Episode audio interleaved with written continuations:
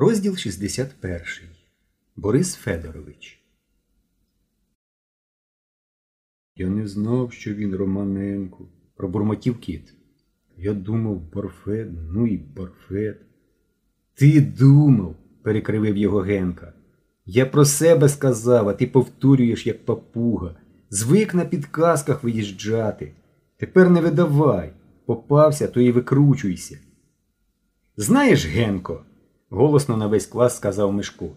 Це просто підлість. Що ти, Мишко? Генка почервонів. При чому тут я? Мишко не встиг йому відповісти. Двері відчинилися. Всі кинулися на свої місця. В клас увійшов Олексій Іванович. Високий, худий, гладко вибритий. Він став біля учительського столика і окинув принишклий клас відчуженим неприязним поглядом. Я не маю наміру обговорювати тут ваш обурливий вчинок. Повільно, карбуючи кожне слово, почав Олексій Іванович. Не маю наміру, як і не збираюся говорити про ваше ставлення до Бориса Федоровича, який віддав стільки років свого життя вам, дітям. Олексій Іванович зробив паузу. Всі сиділи, затамувавши подих.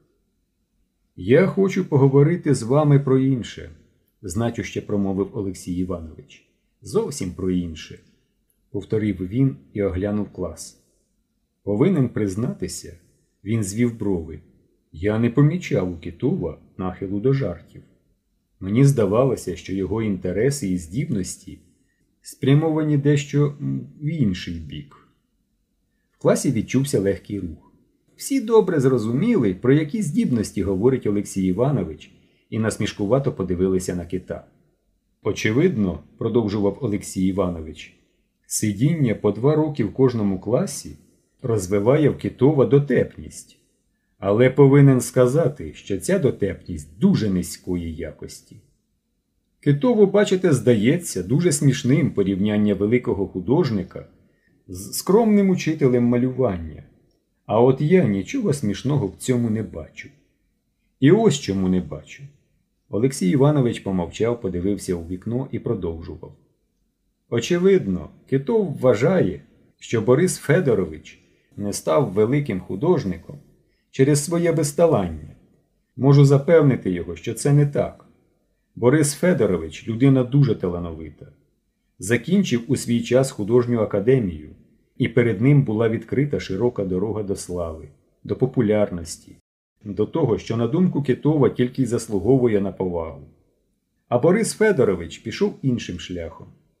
Він став скромним учителем малювання, тобто тим, що, на думку Китова, не варте поваги і може бути тільки об'єктом його нерозумних жартів.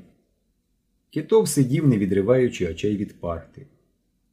Після закінчення академії, продовжував Олексій Іванович, Борис Федорович разом з деякими іншими товаришами, такими ж вихідцями з народу, як і він сам, створив безплатну художню школу для дітей-робітників. Навіть не одну, а кілька таких шкіл. Вони шукали здібних дітей, брали їх до школи, прилучали до великого мистецтва. Що примусило його йти по цьому шляху?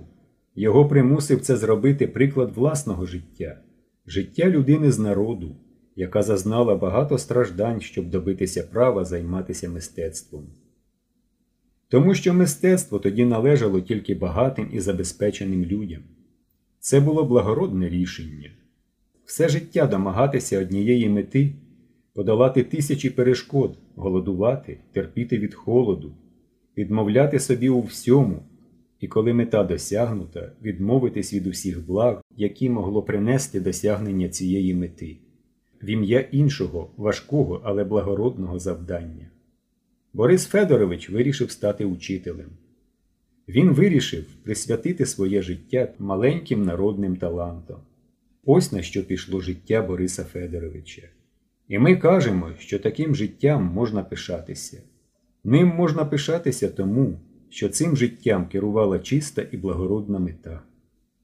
В коридорі почулися кроки. Відчинилися двері, і в клас увійшов Борис Федорович. Після паузи, викликаної приходом Бориса Федоровича, Олексій Іванович продовжував. Розповідаю я вам про це ось для чого. Великий художник, великий вчений, великий письменник це звучить дуже гордо. Але є в культурі і непомітна, буденна, але головна робота. І багато в чому її виконує вчитель. Він несе культуру в саму гущу народу. Він сіє перше зерно на ниву таланту, щоб потім на ній зросли чудові прекрасні квіти.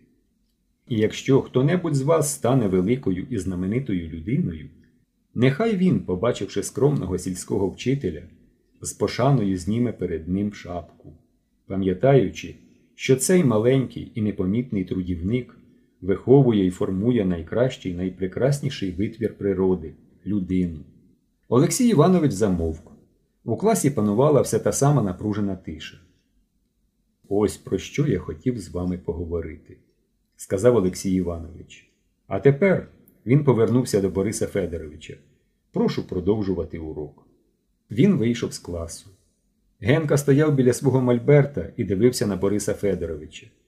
Ти чого встав? спитав його Борис Федорович, підвівши голову. Борисе Федоровичу, сказав Генка, вибачте мені, я вас дуже прошу. За що?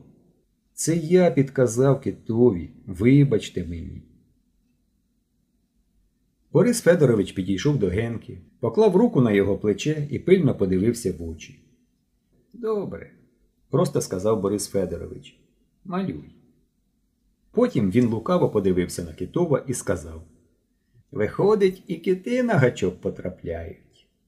І, посміхаючись у вуса, Борис Федорович пішов по класу, розглядаючи приколені до мольбертів малюнки класичного коня.